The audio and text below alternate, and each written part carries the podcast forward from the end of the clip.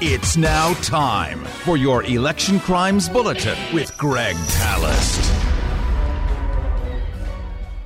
I guess you can tell that this isn't commercial radio. You're listening to Flashpoints. This is the Election Crimes Bulletin.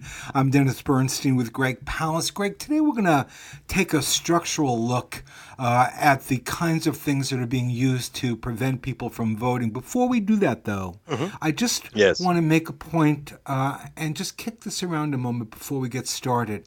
Okay. I have warned that if uh, all the eggs are in the the one bastard, if you will, of the did he violate national security laws, take those things, to, those files, and uh, endanger, blah blah blah.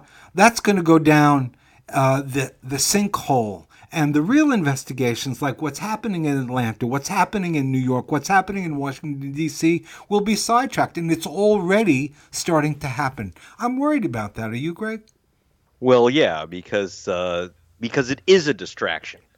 We had a president of the United States who was conspiring, and this is no joke, to overturn a presidential vote. It's yeah. serious stuff. And now we're talking about how papers were marked and, and put in his closet. I, I almost you know, I almost feel like it's a guy who went through a bad divorce and he's saying, "I'm going to take my wife's old diaries or something." It's it's like okay, we're, we're moving from something really serious, and yeah, you could say national security. Or what did he do? Uh, what he he he uh, left his uh, the nuclear codes in uh, you know in, in the kitchen cabinet or something. Uh, come on, let's let's get serious here. And I'm very concerned that this is a major distraction. The Justice Department, this is an easy one for them because it's about papers that were where they shouldn't be. You know, I don't want to overly, you know, completely minimize it. You know, no, uh, not minimize it. but we we know, Greg, with government with government papers. We know, Greg, that right. what what is it? Seventy percent, eighty percent. What what percentage would you put on of stuff that is uh, called confidential and secret, and it has nothing to do with needing to be secret, other than the United States uh, was involved in some kind of ugly action, and they don't want anybody to talk about it. So it gets it gets the secret, secret, secret. But really, eighty percent of that stuff should be public, and we'd be a better culture for it. But in any event, leaving that where it is, yes. Greg talk about ERIC, the Electronic Registration Eric. Information Center, okay? And what that has to do with people not being able to or allowed to vote. right. Well, this is I'm taking their vote. Yeah, actually, it's very interesting because I'm going to tell you something important, as opposed to what's been eating the news. You know, where, where uh, Donald Trump has certain papers. This is serious stuff. This is about our right to vote. And one of the most dangerous, dangerous attacks on the right to vote has gotten like zero, zero press. And it's, and it's a system called Electronic Registration Information Center List. And what this group is, is a group in Washington. They're not officials, they're not elected by anyone. They're a group in Washington which comes up with a list of people who've moved. Now, if you move Dennis if, in, from California to Arkansas, well, you shouldn't still be voting in uh, California. But what's happened is is that this was originally created by the Brennan Center for Justice, the good liberals, progressive, wonderful people who said, let's have a list of people who've moved and then we could send them requests to have their uh, new registration. The idea was to expand registration. So if you move, they make sure they follow you and they say, "Hey, would you like to now register in Arkansas?" Okay, that's very progressive. That's very good. That was why the liberals came up with this, the Pew Trust and the Brennan Center, and so a nice liberal operation. But just like Chesapeake uh, Gas, the big fracking company, kind of ate the Sierra Club and you see uh, corporations uh, like Balfour Beatty, infamous for bribing, took over the anti-bribe organization Transparency International. Here you've had now a number of Republican secretaries of state seize ERIC. They've taken it over and they've inverted it. Instead of asking people, "Would you like to register?" They are using the ERIC lists, which are really poor, really, you know, just endlessly wrong and racially biased. They're using those ERIC lists not to tell people, do you want to register, but to use it to remove voters. And I'm talking about by the millions. Let me repeat that. I mean, it's so big. And why, I don't know, you know, why doesn't this get news? I don't know. That's why we listen to flashpoints, isn't it? So, for example, I did an, an investigation for Black Voters Matter in Wisconsin. And in Wisconsin, as you know, Joe Biden won Wisconsin by only 20,000 votes. There's no way he would have won that state if Black Voters Matter hadn't done an investigation of this removal. They were going to remove 135,000 voters from the voter rolls. We went through the list. I'm not saying we sampled. We got experts, you know, the same experts that uh, work with Amazon to uh, know where you live. And believe me, they know where you live. And they confirmed that uh, just short of 40,000 people on that list had never moved. Their only crime was voting while Asian voting while as students or voting while black. And we're not guessing about that either. So we literally have the names of every single person that was wrongly targeted for removal from the Wisconsin voter registry. And then working with the Washington Post, believe it or not, we mapped it and we found that almost every person removed was either, if they're in Milwaukee, they were in a black census district. If they were in Madison, they were students. So you have black people and students. That's who was being removed. Now, we were able, there was state election board in Wisconsin just before the 2020 election said, no, we're not going to remove these people. Here's, we now have a list of 40,000, you know, you got 40,000 names at least wrong, including like, uh, we spoke to a guy, uh, let's see if I pronounce the name right, Phyo Zin Kwao who um, is uh, you know his parents are, are came here from Vietnam. He had moved student housing down a, a few doors, two doors down in student housing, and they decided they were going to take away his vote because he had moved, but he moved two doors down. you don't lose your vote for moving, but they knew what they were doing. Now, how did this happen? Who's behind this? So Biden would have lost Wisconsin if this system was allowed to go through, but the the board said no. But they're going to trying to bring it back. Who's trying to bring it back? Who's behind this? Well, uh, a group we've talked about before. There's a front group called Wisconsin Institute for Law and Liberty. And listen, I like law and liberty, but these guys are more interested in removing people like uh, Mr. Kwao from the voter rolls. And they are backed by where they get their money, these lawyers. They got it from the Bradley Foundation of Wisconsin. These are the people that are behind, remember, True the Vote? and the 2,000 mules, you know, accusing uh, black men of stuffing ballots, uh, and that came up with the vigilante, uh, came up with the lists of uh, 300,000 people to challenge in um, Georgia. Same crew. So they are fighting for this. And now Wisconsin may reinstitute this, but guess what? Who's joined ERIC, this system now? It's now 30 states, including, as of this year, Georgia, Florida, Texas, Arizona. Do you recognize those states? What what's special about those states is that they are Republican controlled states who joined this new purge system backed by the billionaire Bradley Foundation. And that's what's going on. But the problem is you don't get any negative press on this because again, it was established by good liberals, the Brennan Center and the Pew Trust, but now it's been boarded and taken over. And you also have the problem that, you know, uh, President Obama Remember when he said when he saw those lines, he said, "Gee." When he says, "Look at all those people waiting hours in line to vote. Someone ought to do something about that." And he was, you know, and someone pointed out to him that if only you were president, maybe you could do something. So then he decided he would do something, which is to appoint a blue ribbon panel. You know that that's what politicians do. They say they're going to do something. We're going to appoint a panel. Now he didn't put Black Voters Matter on there. He didn't put any a single expert on there, but he did put on Hans von Spakovsky.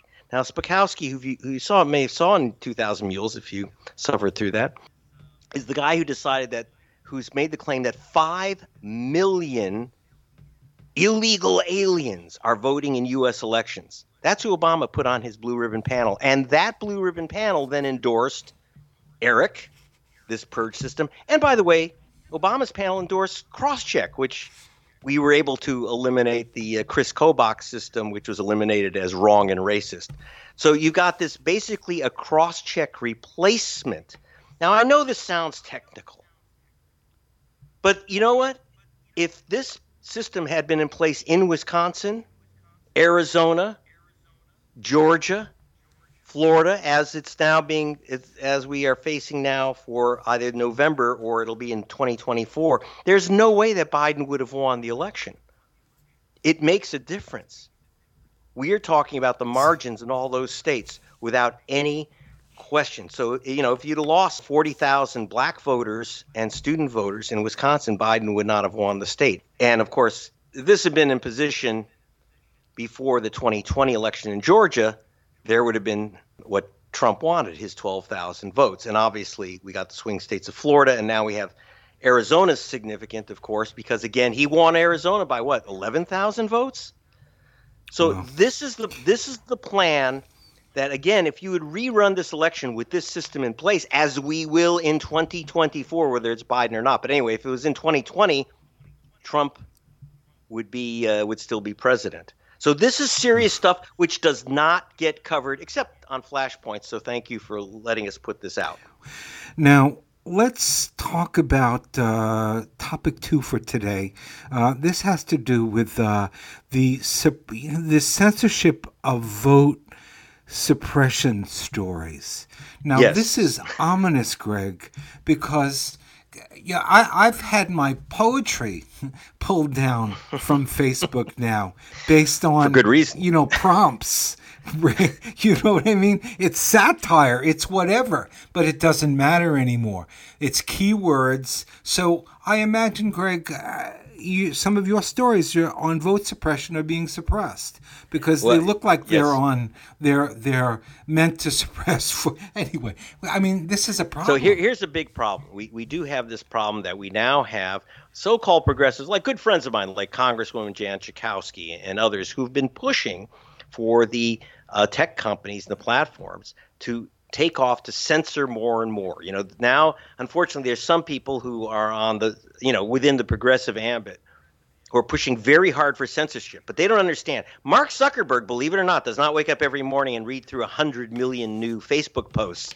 It's done hmm. by computers with trigger words. So for example, my report from Georgia about the lawsuit brought by Black Voters Matter, which I had on Democracy Now, they pulled down the Democracy Now! report because at the beginning of the report, I allow the Trump people to say this election has been stolen. I mean, I give them their view, and then I re- then we did a report showing why they were dead wrong and they were trying to steal. They were trying to steal the election. I just had another report taken down. The Rick Smith show, which is a Pacifica show, they took off my uh, and I was barred from LinkedIn. I don't know what LinkedIn has to do with my radio shows, but they said that on the radio I had said the good news is, God, I'm going to get you pulled down too. The good news is they can't steal all the votes all the time. I'm encouraging people to vote, not get, you know, distracted by the fact that there is suppression. So I said that phrase, and they said, "That's it. You're off LinkedIn forever because now you've said that there are there are stolen votes." And here's the problem: even in the film I'm making right now, it's horrendous because I can't use I can't use the the word when they remove, like as you know we've talked about like uh, the the military uh, the the African American soldiers being removed from the voter rolls of Georgia. I can't say their votes have been stolen. I have to say suppressed. That's okay, but I'm going to tell you something. You know, like you can use the word suppressed, but here's the problem, Dennis. When someone steals your car, you don't say, My car has been suppressed. My car has been suppressed. Your car has been stolen. But you can't say that now. You know, you know that my stories from the 20, 2000 election, in which I said George Bush stole the election by removing his brother, removing 58,000 black voters from the voter rolls as felons, whose only crime was voting while black. All those stories are one by one being removed from the net because I said the election was stolen. And remember, we have these Demo- it's the Democrats, unfortunately, guys, like Adam Schiff, who said anyone who says an American election has been stolen has undermined American democracy. Well, I have one question for Mr. Schiff. At the same time, he's also supported uh, H.R. 1, which is a bill to reduce vote suppression. So if vote suppression exists, are you saying that it's never, ever resulted in a stolen election ever. So we have to have a bill against vote suppression, even though it doesn't matter. I guess that's the Democrats' line. It you notice that in the New York Times and L.A. Times and San Francisco Chronicle, et cetera, while they will they will do stories about vote suppression tactics, not like things like Eric. That's too complicated for them to do and too expensive for them to do. By the way, the um, Washington Post spiked that story. I'm not kidding you. They did, but Black Voters Matter put out the report, and thank God the state accepted accepted our analysis and our and our information, but not the Washington Post. And again, they're wow. scared of saying that elections get stolen because they do. You don't have vote suppression. You don't have attempts to remove vote suppression unless they had some effect. So this is a dangerous, dangerous new thing, and unfortunately, too many progressives, in my opinion, if I may editorialize, are jumping on this censorship bandwagon. If we get into a censorship fight, we're going to lose that one. I guarantee you, we will lose that one because you know the guys who actually suppressed the vote, the the Trumps and the Kemps and the others, they have plenty of ways to get their information out. And of course, they love the censorship because then they can operate in the dark. Because I can't run the stories except in the most oblique manner. So you have to use language like suppression so that uh, no one notices it. And it's it's all clean, it's all sanitized. Well, I'm sorry. These are stolen okay. elections. We got to expose them. Absolutely. All right, Greg, we're running out of time. I, mm-hmm. I want to come back to right. Georgia now. Uh, mm-hmm. It was a bit of a setback. Uh, the governor is being allowed to testify after the election in Georgia in terms of the vote suppression. So that is sort of uh, interesting. He's, she's also announced, though, she's going to be interviewing some fairly high profile folks uh, in the next couple of weeks. And we also heard in the Washington, D.C. grand jury uh, that they're interested in talking to the Trump White House counsel and chief of staff. So that's sort of interesting as well. Do you think the setback in Georgia in terms of uh, the DAs not being able to uh, interview the governor after until after the election is going to have a, a major damage effect on the investigation or what? I don't think it'll damage the investigation because the work of Fani Willis, the DA of Fulton County, is to find out who tried to block, uh, whether Trump and cronies were trying to illegally block the correct count of the vote in Georgia. Here's my problem with, with the ruling. I think that when people are voting between making a choice between Brian Kemp and Stacey Abrams, I think that we should know what Brian Kemp said to Donald Trump.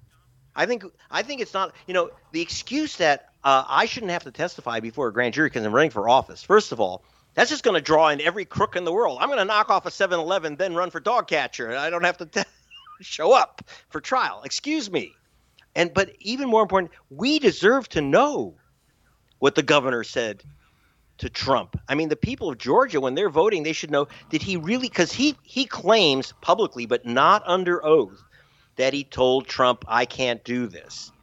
But we don't know what he actually said. And when he's under oath. It's amazing how these stories change. How the how going under oath and the threat of a of perjury charges really refocuses the mind. I'd also like to know such things as did he tell Trump to call his Secretary of State? Because I know these guys and I was there. And these guys, it, it would be inconceivable that Trump would have called the Secretary of State without asking, getting the advice to make that call from the governor or telling the governor that's what he's doing. So if the governor knew about that illegal call to the Secretary of State, I think that the voters of Georgia should know that before the election. Because imagine what if all this stuff comes out three weeks after the election. That's to me, that's outrageous. We deserve it's our government. The conversations between a president and a government and a governor they work for us. And somehow this has been forgotten. And the courts think that the job is to protect them. Brian Kemp is not a defendant, he's a witness.